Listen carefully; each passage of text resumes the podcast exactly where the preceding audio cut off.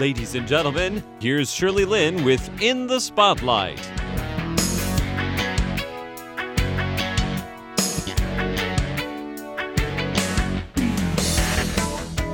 Welcome to In the Spotlight. I'm Shirley Lin, and with me in the studio, I have Esther and Lara from Meimeiwawa Multimedia, and it's a music and video production for lifestyle entertainment kind of company. Hi, Esther. Hi. Hi, it's Lara. A, it's, a, Hi. it's a platform. I It's a think that's platform. yeah, that would be a Yeah. good way of It putting is it. a company. It is a company too. Our goal is to create a platform, hopefully to share all kinds of content we find relevant. Right, and it's it's filled with a lot, a lot, a lot of content. I mean, yeah, it, you guys do a lot of stuff, and I, it seems like your interests are very, very broad. You know, Yeah, we're a little greedy. so that is just one amazing thing. Did I say that you guys are sisters? No, I haven't. not yet, actually. I know. Yeah, it would be guys- nice to be known as something else for once. All right. Well, um, for those of you who might know about Lara, because she used to be the vocalist for Nan Quan Mama, it's a band um, quite popular here in Taiwan, and she's since then gone solo. But um, you know, whatever you guys are doing now, I got to know Esther, and I realized that you guys are both very, very talented people. But we're gonna get to that later, right?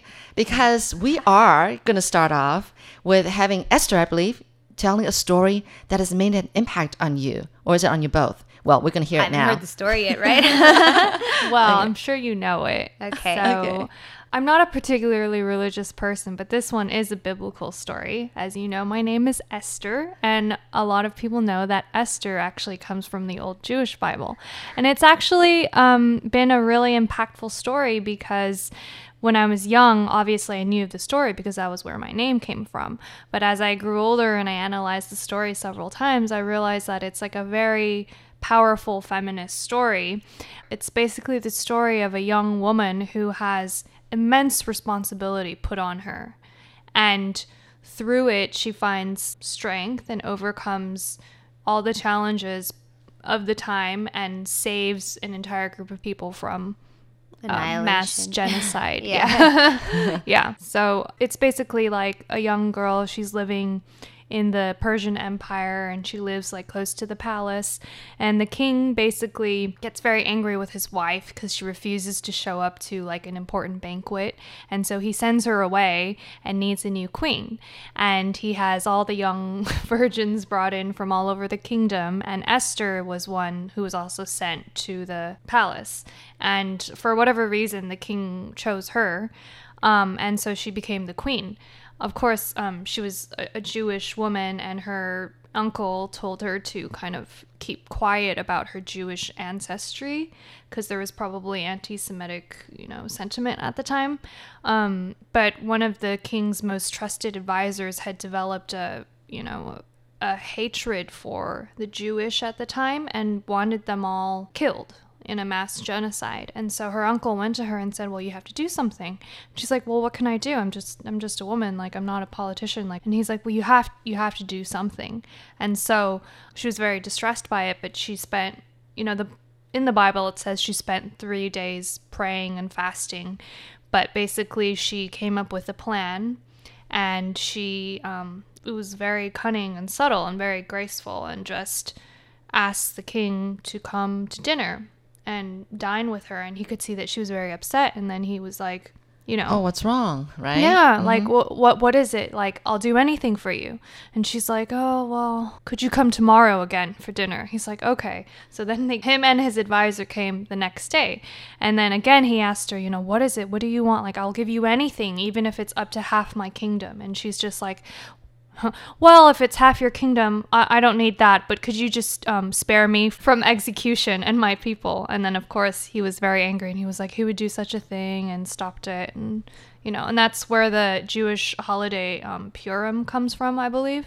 So I, I'm not actually sure there's, that the story is a historical one, but more of um, a very interesting one that's constructed that shows that even though there was all this kind of like responsibility and pressure just heaped on a woman who was really just Not even of- aware of her own power, I think. Yeah, and just kind of like a toy of the fates, Mm-hmm. but really how she managed Mm. to rise to the occasion and and save her people. Yeah, I've never heard cunning and graceful described in the same same story. so that's definitely I mean, a maybe skill. wise or something, and, and, and yeah, graceful. cunning and graceful. I think I would describe it that way. Okay. All right. So, so Esther, now that you've got this name, do you feel a responsibility or something like that? Well, I feel that oftentimes when I think, because I often feel, I mean, I, I know it's not just me, like, just as a woman in modern society, you often have immense responsibility and pressure heaped onto you. I mean, you have several roles to play, like, you know, like in your career as a sister, as a daughter, as a mother, as a friend. And so you have all these different roles, and all the t- same time you have you have to look good while you do it. You Yeah, that to- is something that that is interesting, right? That of course, like everyone has responsibilities and men do as well, but for some reason like they're not held to the same standard of and you have to look good while you're doing it, make it look easy, you know?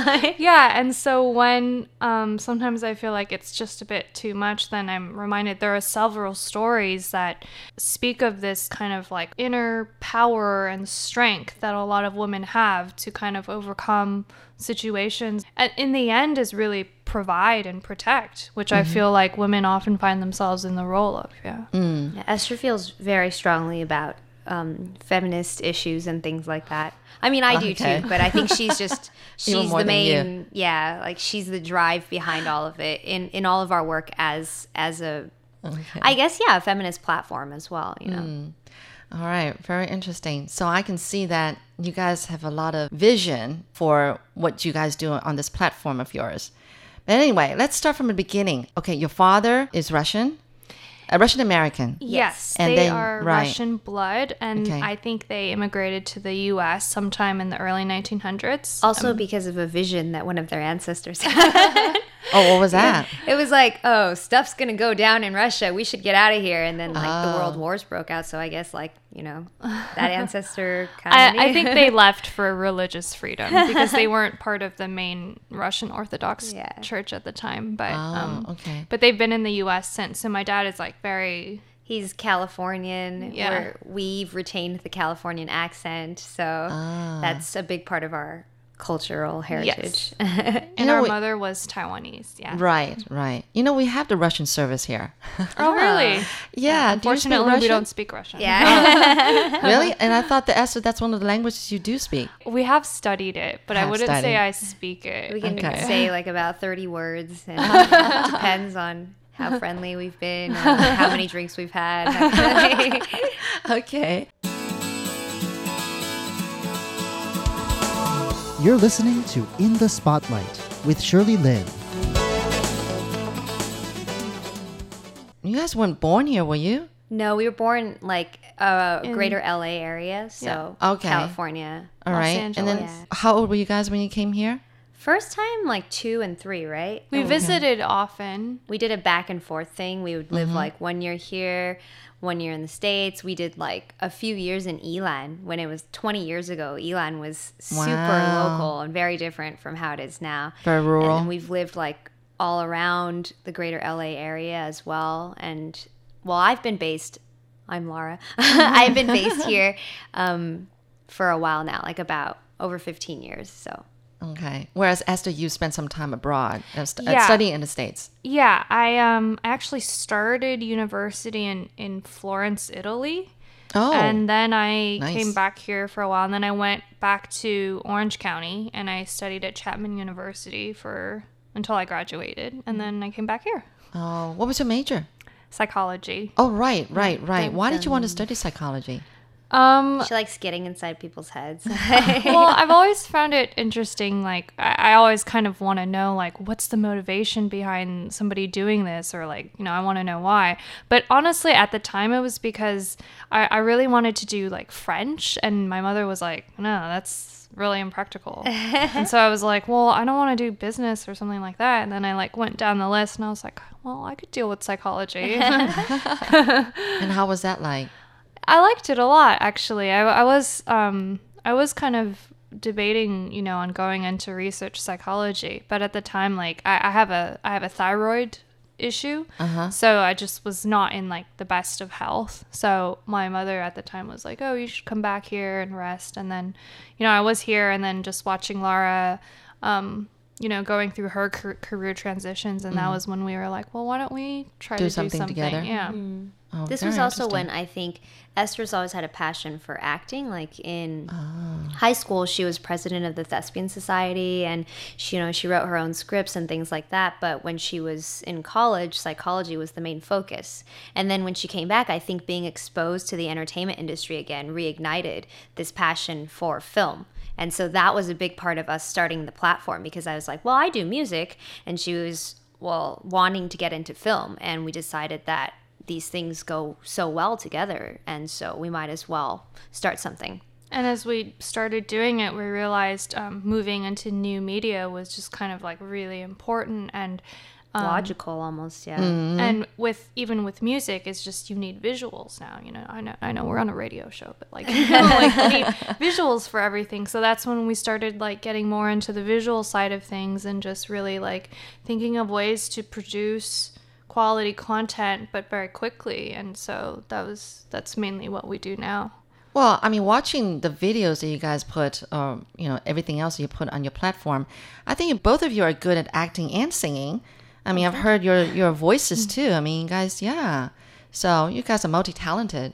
Well, Lara, has it always been like entertainment or singing for you? actually my first passion was writing when i was Oh. quite young and uh, i did do journalism the school paper and things like that when i was in school but i did also love music and i entered the entertainment industry as a singer at quite a young age about 15 16, 16 yeah. yeah. And so, because of the transition into the Mandarin language, I kind of took some time to be able to communicate and express myself again. I was like, well, I, I love writing and speaking, but now it's in a different language. So, what do I do? And so, I kind of I guess like reorganize that en- energy into lyrical writing. Like, Yeah. so I write a lot of my own lyrics. And um, I think for me, I, I love music. I enjoy performing.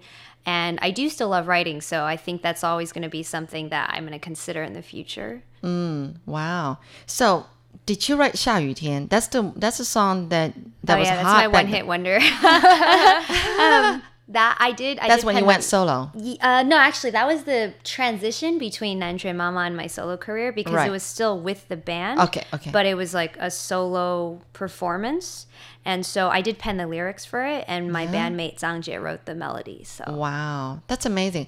How did you guys? I mean, you guys didn't learn Chinese before you came to Taiwan. I mean, you, you started just kind of learn as you go Well, I mean, growing up, our mother spoke Mandarin with Oh, us, okay. and you know, we did have to go to Chinese school in the U.S., which is usually mostly ineffective because everybody's like, "Oh, I hate Chinese school." But I think it's very if you want your child to like really it's kind of a sink or swim. You just throw them in the school and then it's Yeah. just like you either learn it or you don't. I mean, for, for us, even even though we took Mandarin in high school in Taipei, but for me, I didn't really understand the language and the nuances and the humor until I started working in the industry and doing things like going on to variety shows, and then everybody's laughing at a joke, and you're like, "Why? I don't get it," mm-hmm. or going and acting in idol dramas and and just looking over the script and being like, "I have no idea what any of this is," and so your Mandarin rapidly, rapidly improves because, as Esther said, it's like a Sink matter of swim, survival. yeah. Yeah. yeah. Wow, that is amazing. Now, are your parents um, here in Taiwan with you, or or they're in the states? Where? um our father is here. Our Oh, mother okay. passed away unfortunately Oh, a few years ago. Uh Yeah. Oh, I see. So, how does your dad look at what you guys doing on this platform? Mei my Mei God, I like- huh? He doesn't get it at all. he's um he's actually quite Conservative. conservative. Yeah, I mean he's Christian and quite religious, and and so sometimes with I think with the internet and social media, he gets a little overwhelmed, and he's like, "Oh my God, you guys are doing all these things that you know, just be careful," and like, and we're just like, yeah. Yeah. Make sure you join me next week as Esther and Lara give you a taste of what their rich, exciting, fun filled, content filled platform has to offer. For In the Spotlight, I'm Shirley Lin.